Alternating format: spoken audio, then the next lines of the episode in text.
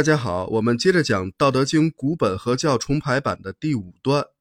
今天我们讲第二句：“弱也者，道之用也。”意思就是减弱道的作用。老子认为道的作用是减弱。为什么道的作用会是减弱呢？其实这就是上一句“反也者，道之动也”所带来的效果。前面我们讲过。道之动和物之动是相反的。如果说物之动是前进的话，那么道之动相对于物之动来说，就是在返回、在回归。如果把万物在世间成住坏空的循环看成一个圆的话，那么河道的运动就是顺着这个圆原路折返。万物是成住坏空，那么河道的运动。就是空坏铸成，并且一直回归到创生万物的那个本源为止。当然，如果已经入了空、入了灭，也就无法回归了，来不及了。所以，应该是在事物刚开始败坏的时候，及时悬崖勒马，转向掉头，才能避免进一步的败坏甚至毁灭。所以，佛家讲回头是岸。其实也是一种回归的思想，所以通过回归，可以让事物回到原先的柔弱状态之中，不要再一味的发展壮大下去，而在这种柔弱的状态之下，又可以保持不断强大的发展趋势，让它总是保持在这个从弱到强的发展趋势之中，不要越过那个强盛的极限，因为越过那个极限，就意味着盛极而衰。因为物极必反呢，正是因为在到达强盛的极限之前就开始返回，所以它的作用永远是减弱。如果已经越过了强盛的极限，进入了衰败的阶段，这个时候再返回，那效果就不是减弱了，这个时候的效果其实是增强，就相当于一个人从衰老返回到壮年。那他的感受肯定是变强，而不是减弱。所以这个弱也者，道之用也是有时间节点的，要看他在哪一点上返回，所起到的作用是不一样的。这个问题老子没讲，大家要搞清楚。所以道的作用并不是一味的减弱，在某些阶段也会达到增强的效果。所以一个人年老的时候修道。他会觉得自己重返青春，返老还童，身体越来越强健了。如果一个人在壮年的时候修道，他并不会感觉自己的身体更强壮，反而会觉得自己更轻盈、更柔韧，这个感觉是不一样的。那如果一个人在年幼的时候修道呢？他会怎么样？他不可能感觉自己变得越来越柔弱，因为他在成长，他的长大是自然规律。他不会因为修道长到半截不长了，又缩回去了，这是不可能的啊。所以老子讲恒德不离，复归婴儿，这只是一种比喻，不可能真的回到婴儿状态。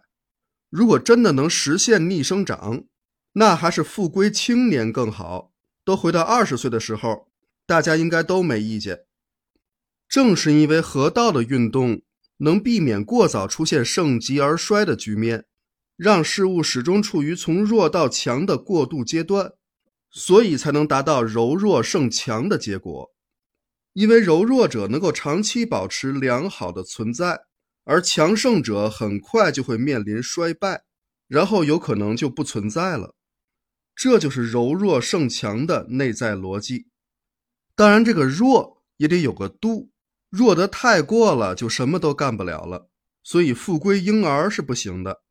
把握好这个度是需要技巧和智慧的，像我们之前所说的，让社会回归到古代，甚至回归到原始社会，这就真成了复归婴儿了。这就是走极端，没有把握好这个度。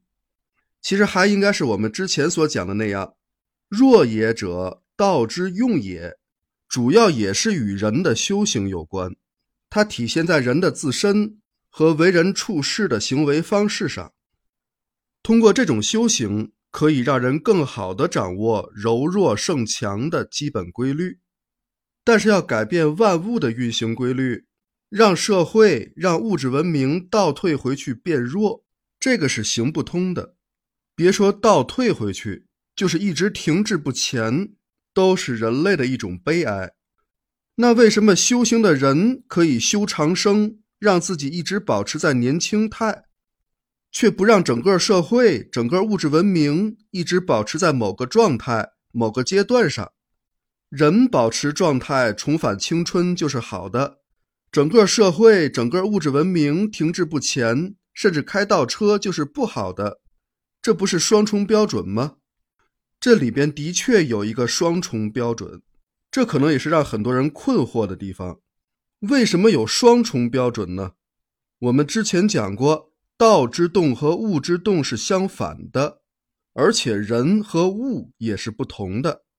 人虽然也算万物中的一部分，但人是万物之灵，人不等同于物，区别就在这儿，这是关键所在。万物或者说整个社会、整个物质文明是必须要发展进化的，停滞没有意义，永远停在唐朝有意义吗？倒退更没有意义，因为过去的一切人们都已经经历过了。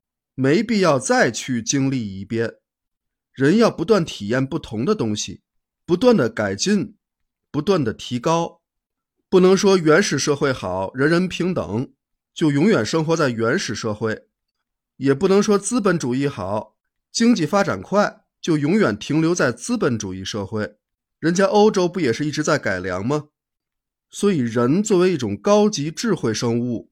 必须要不断的改进，不断的提高，不断的自我完善。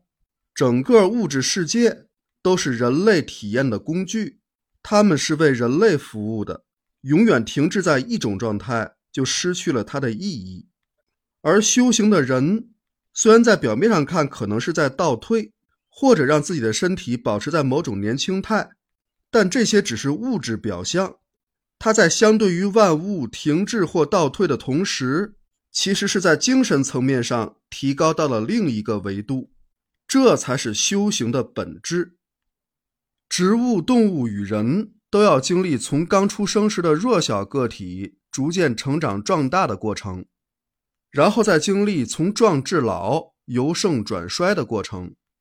这种强弱之间的转换是自然规律，但是人们往往不愿意看到自己迈向死亡的后半段。